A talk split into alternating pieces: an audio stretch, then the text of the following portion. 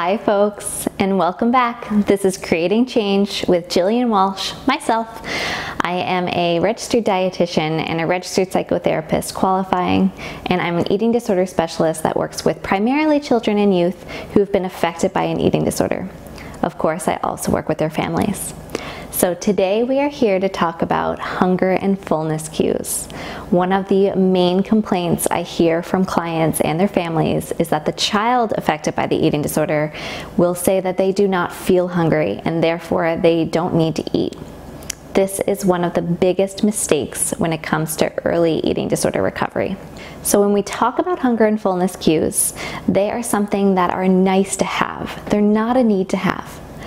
What I mean by that is after a period of time when we've told our body or the eating disorder has told our body that, hey, you're not hungry, no, you don't need that right now, no, you shouldn't eat that, the body actually stops sending out those hunger and fullness cues.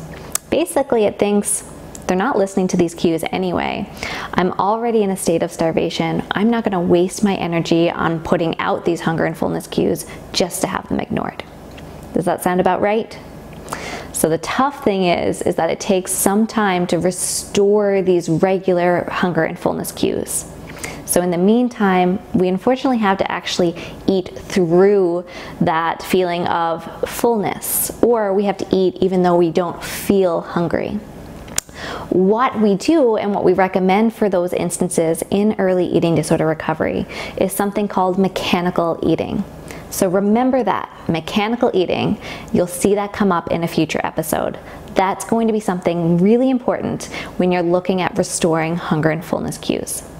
But let's circle back to that complaint of, I don't feel hungry, so I'm not going to eat. We can't listen to that voice because that voice is going to keep us stuck. And that's going to keep us stuck in the eating disorder. So when our child is saying, I'm not hungry, I feel full, or as somebody living with an eating disorder, you're thinking those things, we actually need to change that thought pattern and eat anyway. So maybe you think, hey, I don't feel hungry, but I know that my body is not going to put out hunger fullness cues right now, so I need to eat anyway. That can be something helpful to say to yourself. It can also be helpful for a parent to say that to a child. The main thing is to, is to make sure that we don't stop eating or not eat because of the absence of hunger and fullness cues. What we do instead is we rely on mechanical eating. Again, we'll talk about that in another episode to make sure that we're providing our body what it needs when it needs it so that our body can regain trust again. And eventually, those hunger and fullness cues will be restored. And then you can go back to relying on hunger and fullness cues and return to normalized eating. That sounds lovely, right? But in the meantime, we do need to eat, regardless if we don't feel hungry. All right, have a look for the next couple of episodes that we'll be talking about mechanical eating. That's where you want to go next.